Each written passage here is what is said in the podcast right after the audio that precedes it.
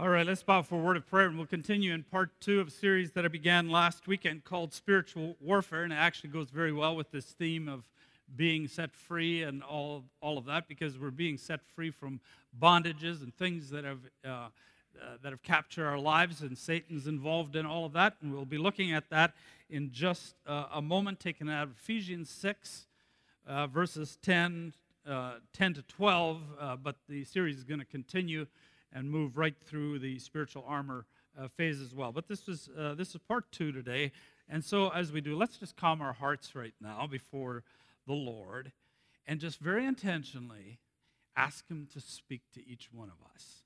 Give us the peace that we need. All right, Father, we ask by Your Spirit uh, that you would. Uh, we invite you into our lives. We open the door so to speak, as Jesus was knocking on the door there at the church and couldn't get in. We're saying we're opening the door so that you can come and fellowship with us, that you can minister to us, that you can speak to us, that you can show us things from your word that will impact uh, us and take us on another to the next step.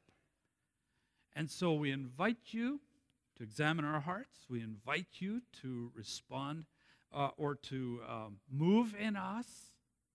And Lord, if there's any here who don't know Jesus Christ yet, I'm asking you, Holy Spirit, to take the blinders off of them so that they will see truth uh, this morning and that they would choose to receive Jesus Christ. So thank you for what you're going to do as we try to be as faithful to your word as we can. In Jesus' name. And everybody agreed by saying. In Ephesians 6, 10 to 12 again, uh, let's read this one together, all right? We, we, we uh, spoke out of this particular passage last weekend. This is part two. Let's uh, read it together. Finally, be strong. Here we go. Finally, be strong in the Lord and in the strength of his might.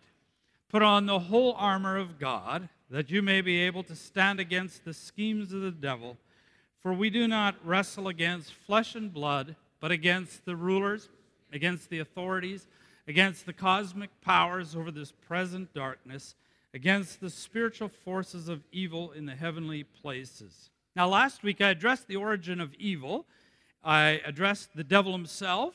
Um, talked. About, we spoke about him and the channels through which he works, which are the flesh, that uncrucified self, the ego, that uh, that rebellious part in us, and, uh, and the world. Uh, not speaking of uh, oceans and rivers and stuff, but speaking of that world system and the mo- world mind. And we developed that, and we're not going to do that today. But many modern day believers dismiss this as an irrelevant topic. But the scriptures have much to say about the devil, our enemy. The devil is named 117 times. I counted myself in the New Testament using names such as the devil, Satan, serpent, dragon, strong man, Beelzebub, evil one. In fact, there's 13 different names given him just in the New Testament uh, alone. And uh, all nine New Testament writers speak about the devil. Jesus names him 34 times, Paul 19 times, and John 35 times. Now, uh, last week we talked a little bit about, uh, we, we gave a considerable a bit of time to seeing how the devil works through the world mind, and he develops a world philosophy or mind in different regions of the earth and we uh, uh, of the planet, and we talked about how he's doing that even today, and we used uh, concrete examples. But right now, I want to talk about, I want to demonstrate how it works uh, through an individual. Uh, uh, i asked uh, Stefan if I could, uh, uh, who was leading the retreat last night, and I asked him if I could use him as an example, and he, he gave me full permission. He was under attack one month after salvation, and Stefan was saved in August 2004 from, and was transferred from the kingdom of darkness to the kingdom of light. But one month later, Though he was now a member of the kingdom of light, he came under huge attack by the devil or demons. He called, I'll never forget, I was in a, I was in a uh, meeting, a staff meeting, and uh, I was in a staff meeting, and he called, and he was extremely agitated and, and uh, things were not going well, and he talked about the attack he was under. He could hardly see, he could hardly think. His head was spinning, his body, uh, he, he didn't have full and complete control over it. And so we met shortly after, and I asked uh, uh, Chris, our executive pastor, or my son, uh, to uh, other son, to join uh, me in that particular meeting. And I'll never forget the little room where we sat. We sat down, and Chris and I sat down at a table, and Stefan uh, marched around the table, and he was extremely agitated and upset, and um, and loud. And so I just asked him if he would take a seat and uh, and and and, uh, and I couldn't believe the response. He just stopped and looked at me and he said, "I can't sit down." And uh, the moment he did that, I knew uh, that I had a real problem on my hand. I knew that we were dealing with uh, something entirely different. There wasn't just three of us in the room. Uh, there were some real demonic spirits there as well. And so I named uh, who I thought was the demon because I looked at him he was agitated. He, he seemed a- angry. That's how it sounded, that's how it looked like.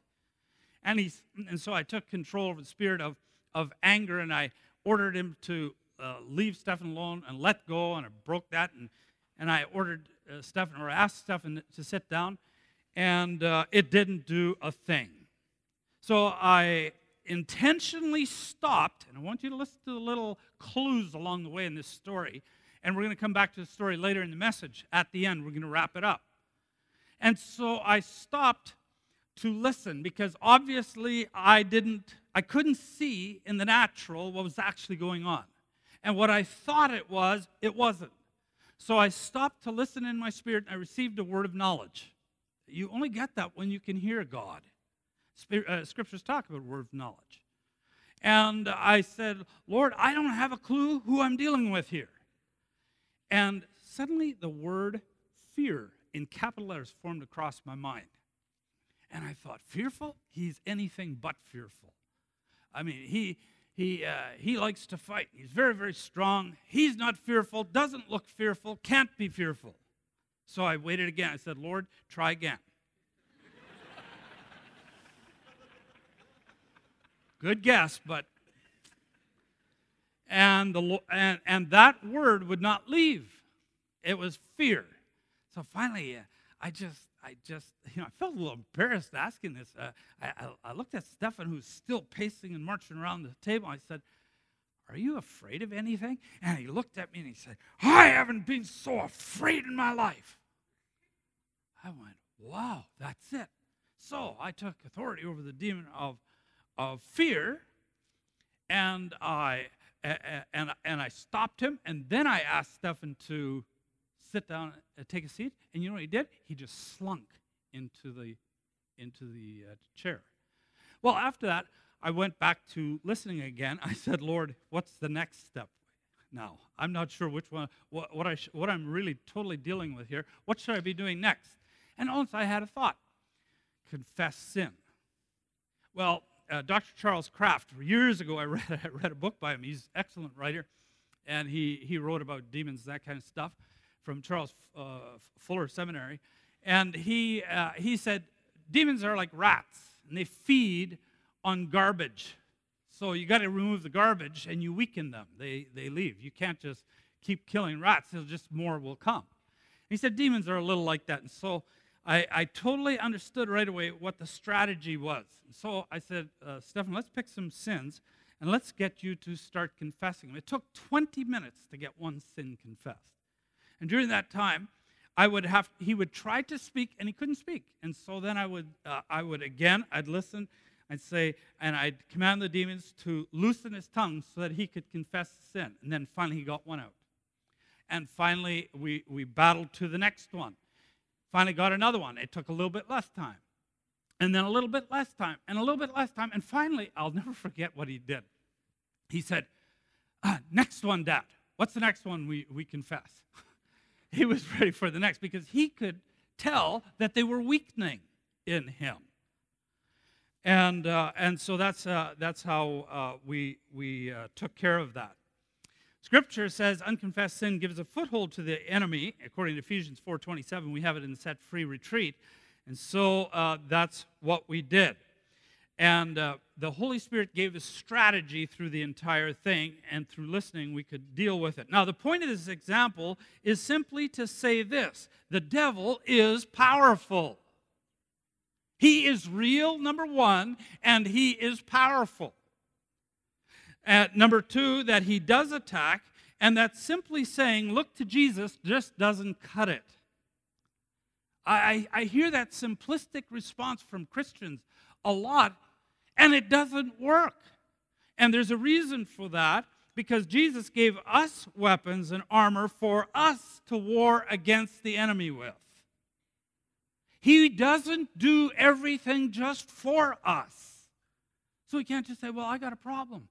Uh, please, Jesus, take care of it. And we pray and pray and we want. I mean, that's one of the reasons we sometimes don't get answers to our prayer because we don't do the part that we're supposed to be doing.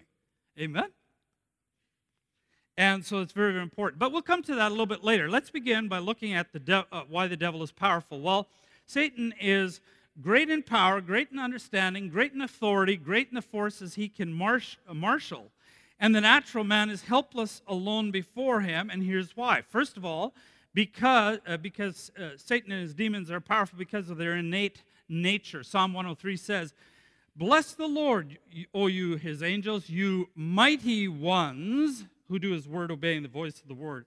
And he's talking about angels. By creation, they were made more powerful than mankind. In 2 Peter 2, uh, Peter says, Whereas angels, though greater in might and power, and the context is they're greater in, in a might and power than humans. That's context of that particular uh, passage. And the writer says that for the time of our earthly existence, you made him for a little while lower than the angels, though after the resurrection will be placed above them, according to 1 Corinthians 6. Now, these demonic beings have great advantages over mankind. Uh, for example, their vast intellect is measurably greater than the human mind. They have the advantage of invisibility, so you don't see their attacks coming. Uh, their mobility gives them a distinct advantage. They're not wearied as we are. And their deathlessness, the fact that they don't die, gives them the advantage of thousands of years of experiencing in tempting and attacking human beings. When God, when allowed by God, they even have the ability to influence the material world. Job's children were killed by a uh, gale force winds that were attributed to Satan, according to Job chapter 1. Consider the herd of swine demons uh, uh, drove into the sea in Matthew chapter 8 uh, when Jesus let them go. And at times the devil is given permission to afflict our bodies as well. Job's boils came from Satan. Consider the boy who was possessed by a demon that threw him into the fire. Remember that story? Or how about uh, Paul's thorn in the flesh? We'll come to that a little bit later. Now, here's a little caveat, of course. Not all afflictions come from the devil, but I'm saying he has that kind of power. He has that kind of ability. And when he's trying to stop something and stop the advancement of God's kingdom or the freeing of some people, he will attack. And he typically attacks around our set free retreats. That's just natural, normal. It just happens regularly. And uh, so, uh, and think of it. I mean, it makes a lot of sense. If man can invent from nature things as gunpowder, uh, gunpowder, how much more is Satan capable of drawing from nature's power for destructive purposes? himself. The devil's power against us is really quite alarming. So let's take a look at the second reason he's so powerful. He's powerful because of, and his demons are powerful because their vast numbers. Using symbolic language, John wrote in Revelation 12 4, his tail swept down a third of the stars of heaven and cast them uh, to the earth. And verse 9 of Revelation 12 identifies clearly what John meant by these stars. And let's read that passage now. It says, Now war arose in heaven, Michael and his angels fighting against the dragon, that's Satan. And the dragon and his angels fought back, but he was defeated, and there was no longer any place for them in heaven. And the great dragon was thrown down, that ancient serpent, there it is, who is called the devil and Satan, the deceiver of the whole world he was thrown down to the earth, and his what? Angels, those stars, the, the third of the stars that were wiped out, symbolic language. People get so uptight about symbolic language of Revelation, but in many cases it actually tells what the symbolism means, Scripture does. And his angels were thrown down with him. And, uh, and uh, so, how many angels are we talking about? When we're talking about a third, and we're talking about how many angels are there in total, and then how many of them does Satan have? It says about a third of them. Uh, the numbers are actually vast and innumerable. Uh, they really are. Uh, for example, at Revelation 5:11, and we could go to the Old Testament too. I had to take some of this out because it's just going to take too long. Then I looked and I heard around the throne and the living creatures and the elders the voice of many angels, numbering, help me, myriads of myriads and thousands of thousands. Wow. And Satan drew off a full third. And that means that in numbers alone, they present a formidable foe. So, so vast was their number that they were able to establish a kingdom, a kingdom of evil, a kingdom of darkness. And Satan has enough forces to harass the entire earth. He has troops stationed in every part of the world. There's no place you can go that he doesn't have troops. The devil could send, remember in the story of Mark chapter 5, verse 9, the man that came, came crying from the tombstones when Jesus landed in the boat. And uh, Jesus talked to the spirit. That was the head demon, by the way. It, talked, it, it uses the singular and uses the plural. And the head demon, he was talking to him and he said, What is your name? And he said, Legion, for there were many. And then it says, in the plural, spirits. Now, if the, if the uh, devil can spare so many to attack one, how many must there be on his entire roll? Right? Thirdly, Satan and his demons are powerful because of their unity and order. They know that unless they're united, their kingdom is finished. Jesus himself said that. He said, If Satan casts out Satan, he's divided against himself. How then will his kingdom stand? That makes a lot of sense. I wish a lot of churches understood that principle. Amen? Huh? It's, it's uh, southern, uh, southern Manitoba. Huh? Right? Totalitarian movements always seek complete uh, uh, uniformity of outward action and even inward thought. The primary activity of demons in the world is to tempt men and women to sin and drag them off into evil too. Hatred for God and humans consumes them, and they desire to see souls damned. And for that common purpose or goal, they present a united front. So that's not because they have any love for each other, it's uh, because of the common goal. And fourth, Satan and his demons are powerful because they enslaved mankind. When Satan's mutiny was repelled, he and his defeated followers were cast from their heavenly privilege and position, cast from God's presence, and enraged, they cast their wicked eye upon God's good creation and determined to spoil it by any and all means.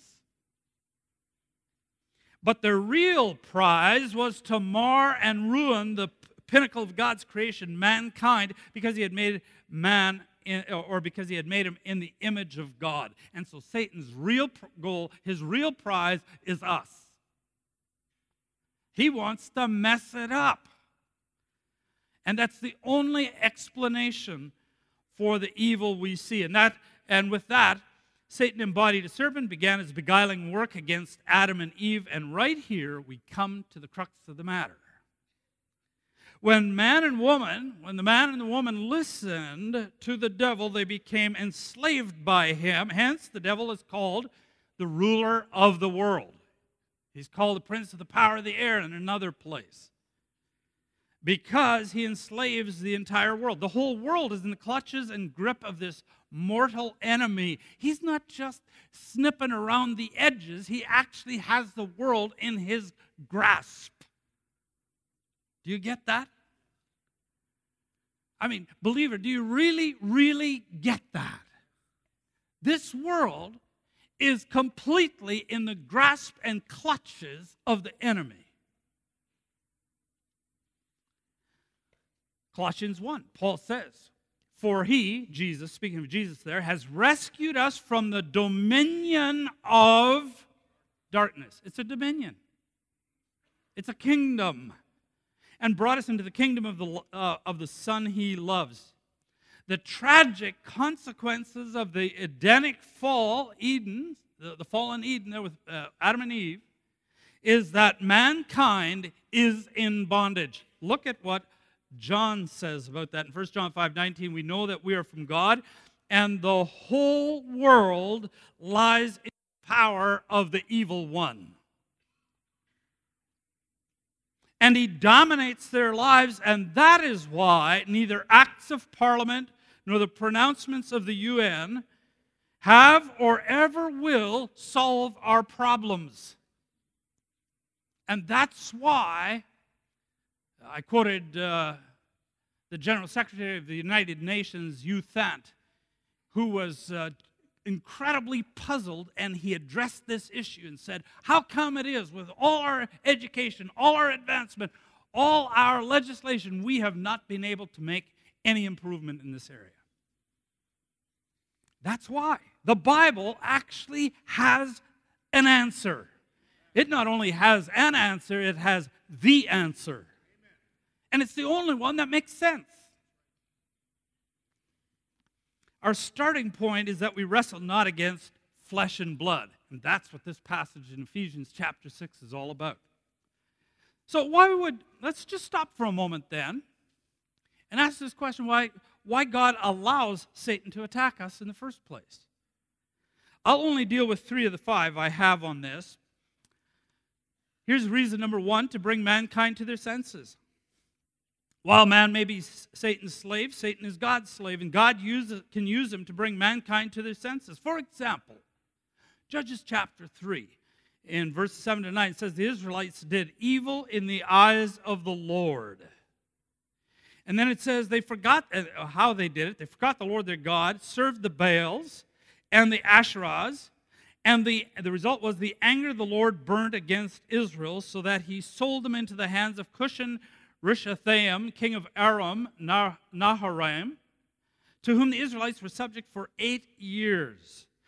And then it says this But when they cried to the Lord, he raised up for them a deliverer. That is the theme song, the refrain of the entire book of Judges. This is repeated over and over and over, seven times in the book of Judges. How gracious on God's part, wouldn't you agree? No, no, listen to me. That's gracious. You say, oh, that sounds, uh, what a mean God. No, how gracious is God. And I'll tell you why. The alternative is to be forever banished from his presence in hell. Here's the problem in our thinking we're so tied to this present world. Isn't it convenient that we live in the West, where we have so much we think this is about as close to heaven as you can get? If we lived in most of the world, in many parts where I've traveled, we'd actually be looking forward to heaven. But God does these things, allows these difficult things in us to get our attention. This isn't heaven, this is earth. Our time here is just a blink of an eye, it's a fleeting shadow. Those of you that are my age, 60 or more, you know it went like that. Is it true? It's a fleeting shadow. This is just preparation for the real thing, eternity. And so God uses whatever will help us draw to help to draw us to himself without violating our will. And more about that in a minute. Reason number two, to punish sin not only to bring mankind to their senses, but to punish sin. Letting Satan crack the whip over man is one way God punishes mankind's foolish rebellion. It says in Deuteronomy, he says, uh, as an example, because you did not serve the Lord, your God, with joyfulness and gladness of heart, because of the abundance of things, therefore you shall serve your enemies whom the Lord will send against you in hunger and thirst, nakedness and lacking everything, and he will put a yoke of iron on your neck until he has destroyed you. Has God destroyed civilizations through the, uh, through the history of mankind? And nations and kingdoms? He certainly, most certainly has. And sometimes he just puts an end to it and says, enough is enough. You're going to destroy, you're, you're going to destroy everything on this planet. And so he, enough is enough. So he does something about it. Reason number three to build his own people. The demons, with all their scheming, always end up serving ends opposite to what they intend. As Joseph said to his brothers, You meant it for evil, but God meant it for good. God takes evil and he actually twists what their intents are and turns it into something eternally good. And we know the story of Joseph there. But take a look at it also in the story of, of Paul. In 2 Corinthians chapter 12, Paul says this. He testifies to what happened to him. He said, To keep me from becoming conceited because of the surpassing greatness of the revelations, a thorn was given to me in the flesh, a messenger of what? Satan, to harass me. To keep me from becoming conceited. Three times I pleaded with the Lord about this, that it should leave me, but he said to me, My grace is sufficient for you, for my power is made perfect in weakness. Therefore, I will boast all the more gladly about my weaknesses, so that the power of Christ may rest upon me. For the sake of Christ, then, I'm not content with weaknesses, insults. I am content with weaknesses, insults, hardships, persecutions, and calamities. For when I am weak, then I am. He said, It's good for you, Paul, because you got surpassingly great revelation. I'm concerned about you that you're going to get conceited. And then you're going to lose your reward for eternity. And so Paul says, Okay, I see why you have to do it. But I can't, I can't live like this. God says, No problem. I'll give you the grace to endure under that thorn of flesh, whatever that was. See that? So, there's no question that demonically inspired persecution at the lowest levels has already begun in the West. It will increase. And God is allowing it to wake up a sleeping church and bring her back to the ancient paths of spiritual renewal. He's going to allow the enemy to do some more attacking, to wake up the Canadian church, bring her to her senses, bring her back to her knees, bring her back to repentance, bring her back to the ancient paths, and bring her back to renewal. Because that's the only way we have any chance of having impact on this godless society and culture.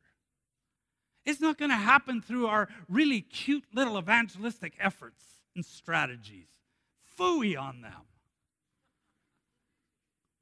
We got to do it Bible way. We got to see people's lives changed and transformed, and then other people, they take notice. But to get him to that place, God's got to awaken us. Amen? Yeah. So, you ask the question why doesn't God simply remove evil now? I've only time to deal with one reason. This is how we're going to end. Have you ever noticed that if you take out one evil, another one springs up to take its place? For example, Iraq's Saddam Hussein was removed. Americans went to take him out. And now they've got ISIS. I think there's some that are wishing now they had Saddam back there. Do you know what I mean? I'm not saying he's good. Oh, no, no. He's evil, wicked. Libya's Muammar Gaddafi. They took him out, and now the Westerners all had to flee the country. It doesn't matter what head of evil you take out, another one just comes right back up. It just pops up like weeds in a garden. Isn't that true? In fact, if God were to remove all the evil right now, He'd have to remove mine and yours too.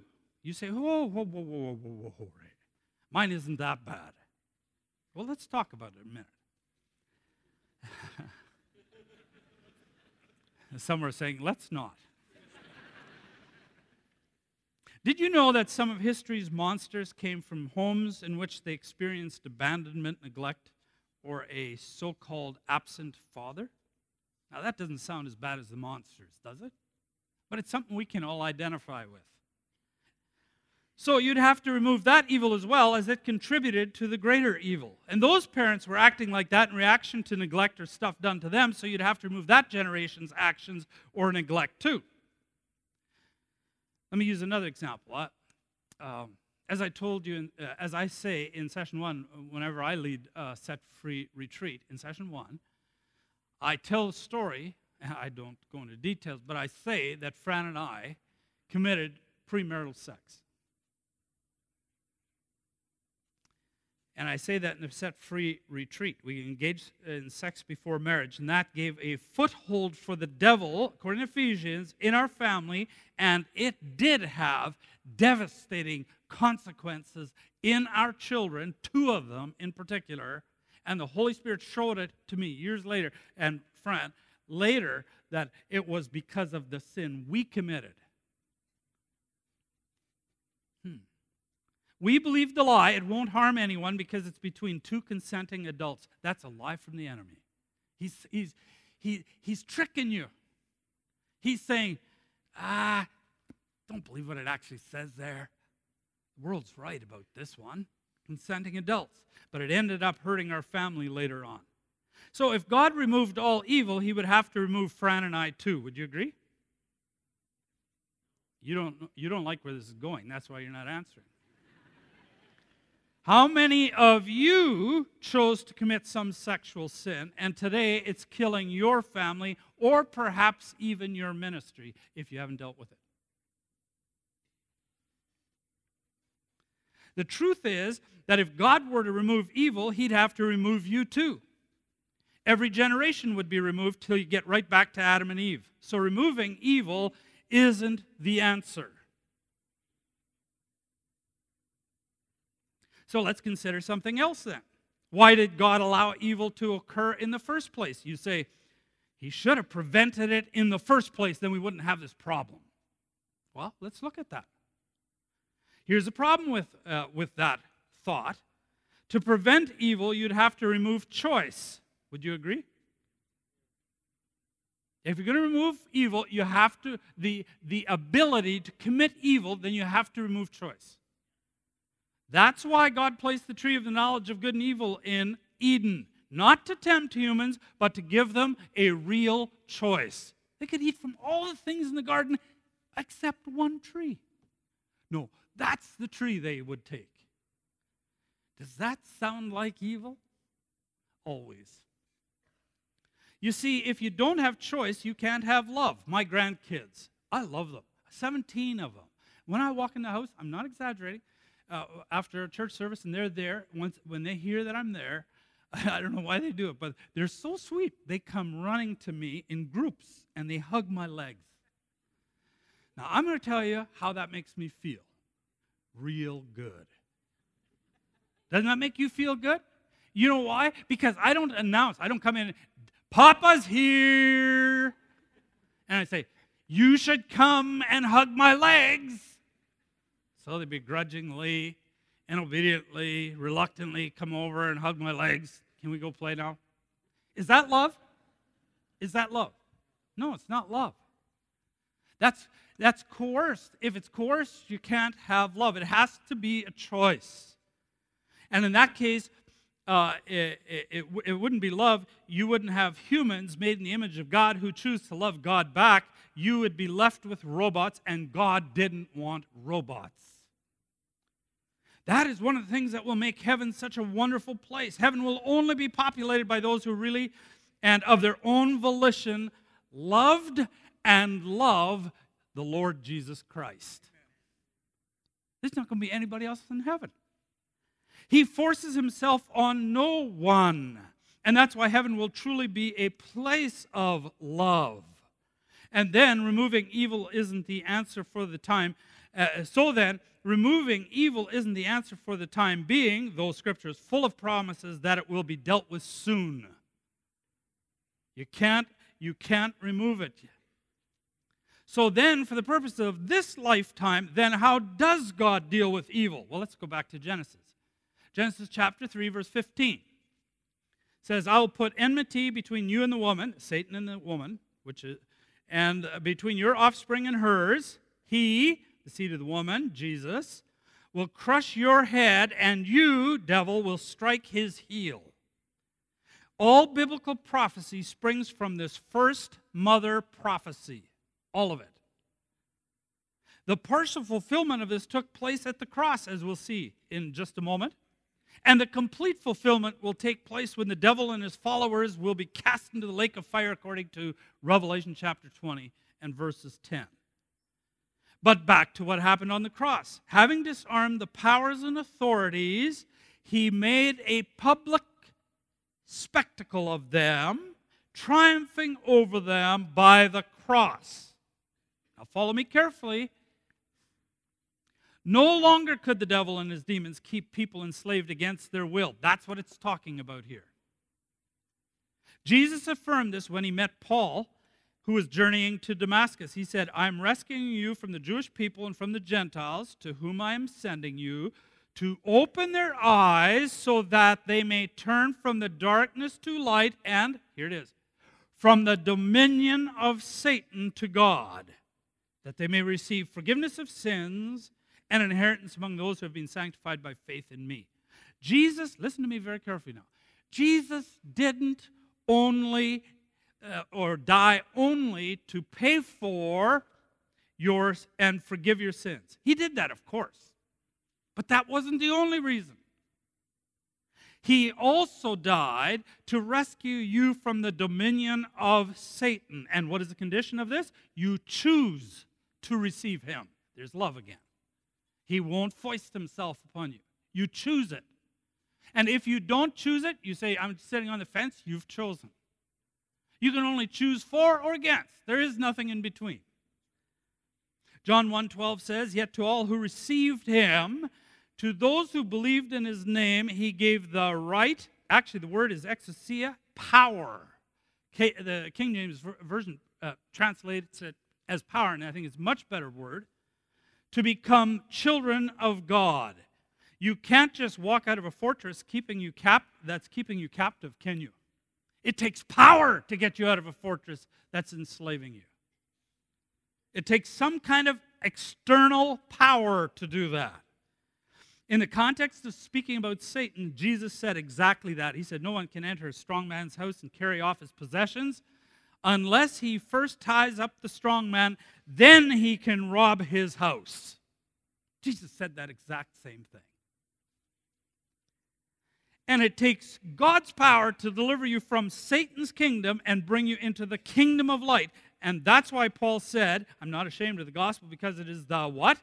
The power, or the word behind that is dunamis, dynamite, of God for the salvation of everyone who believes, first for the Jew and then for the Gentile. He springs you free from Satan's enslavement by the power of the gospel if you choose to receive it. That's how he does it. But because of the love issue, you have to choose to receive this. It isn't foisted on you. You may refuse God's offer if you like. So, how does God deal with evil then? And here I, I, I, work, I, worked in crafting this. Next uh, slide, please. Yeah, here it is. How God deals with even present, uh, evil presently. God doesn't take evil out of the world, rather, He offers to take you out of evil's grip, out of Satan's kingdom of darkness. That's how He does it. That's how He deals with evil. Because if He takes evil out of this world, you don't have choice. There is no such thing as love, and heaven will be a lousy place. It'll be just like earth. And so he solves that dilemma by t- offering to take you out of the clutches of evil. Oh, what a brilliant strategy! Amen?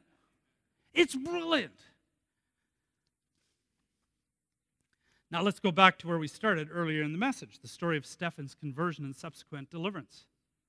For months leading up to his conversion, Stephen had wanted to become a Christian. But he felt bad for the life he had led up to, the po- up to that point. That, by the way, is true repentance. So, hoping to make himself more acceptable to God, he tried to reform himself, but no matter how hard he tried, he simply couldn't change. Then Chris, his brother, our executive pastor, gave him a CD with a song, Come Just As You Are. Stephen drove home from work one noon hour playing the song. Alone in the house and weeping, he fell to his knees and cried out to Jesus to save him. And he received Jesus. And right there, Stephen was given the power to become a child of God. Now, what does that mean? Now you got power to become the child of God.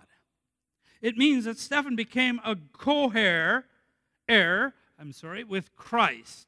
Now, if we are children, we are heirs, heirs of God, and co heirs with Christ. What's the significance of being a co heir with Christ? Well, did the devil tempt and attack Jesus? We know he did.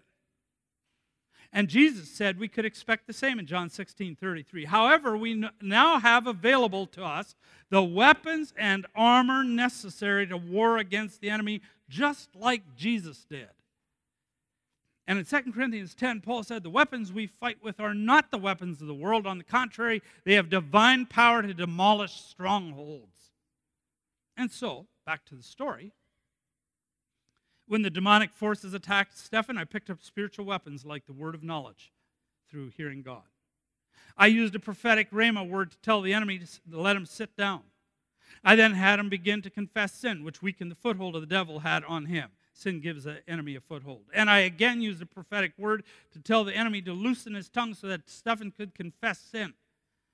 And there's other weapons prayer and fasting, as we heard on the testimony, breaking uh, uh, bondages, meditation, and, and uh, inner healing, and on and on and on. God gives us weapons and He gives us armor, which the armor we're going to be talking about over the weeks to come, to deal with these things. Ephesians 6 says, Put on the full armor of God. He didn't say sit idly by and just look at Jesus and He'll take care of it. No. He says, Put the armor on. He says, Take up the weapons and war against the enemy. You and I, you see, you don't just get saved and then sit idly by and uh, by till the by and by. You're in a war for your life. You're in a war for the life of your family, and you're in a war for the lives of others. And God has given you the gospel, which is the power of salvation to set you free from the kingdom of darkness if you choose it. And once you do, He gives you weapons and armor for you to use. You must learn to use them. And then you must actually use them. Just coming to church and sitting Sunday after Sunday is not going to train you in the use of all the weapons. You're going to have to go to the retreats. You're going to have to go to the set free retreat. You're going to have to go to the empower retreat. You're going to have to go to the hearing God seminar. You're going to have to go to cell. You're going to have to get in the Word. You're going to have to learn how to meditate, how to pray, how to listen so that you can employ these weapons. You can't just pray and expect Jesus to do something. You have to engage using all the weapons He's made available to you. And I want to say this Oh, the manifold wis- wisdom of God. Oh, how unsearchable the riches of Christ. You may be here this morning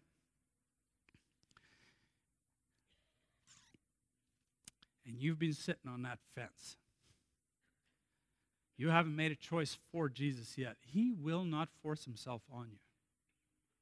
That's a choice you're going to have to make. You're going to have to choose whether you're going to hug his legs. He will not tell you you must come and hug him and love him for eternity. He won't do it. And so he offers to set you free from the kingdom of darkness that's enslaving you right now. He offers that. He offers to come into your life and give you a whole new start and begin you on an eternal life kind of journey. If you're here this morning and you haven't done that, I invite you right now. We're going to say a prayer together to ask Jesus to come and do that. And for you, Christian, who've been playing a game, sitting on the fence, and you're not learning how to use the weapons, you are an open door for the enemy into your family and you're and the enemy is doing stuff in your family and in your workplace and in your ministry because you will not pick up and learn how to use these things. Why don't you, as we're praying, why don't you confess that to God? Say, God, I'm done with sitting on the fence. I'm done with playing church. There's too much at stake. There's a war on, and it's time to get involved. Amen. But you who haven't received Christ yet, this is the beginning of a great journey. He wants to set you free. Why don't you follow me in this prayer? He will forgive your sins. He will come and begin to give you abundant life, but He will also set you free. Begin a discovery of being set free. Church, would you follow me in this prayer? We'll pray it to the Lord. Dear God, thank you for bringing me here today. I didn't know I was going to be confronted so directly. But I'm really glad, Lord, that you've challenged me today. Not because you're mad at me, but because you love me. And right now, I choose you. I choose to receive Jesus into my heart. Lord, I want that forgiveness of sins. I want the removal of the guilt from my past. And I want to be set free from the enslavement of the enemy. Dear Jesus, please set me free. And teach me how to use those weapons you have to war on behalf of others. I choose to hug you now. I love you, Jesus. Amen. If you just prayed that prayer, you meant it. You just got off the fence and you just got delivered from the kingdom of darkness into the kingdom of light. Amen. God bless you.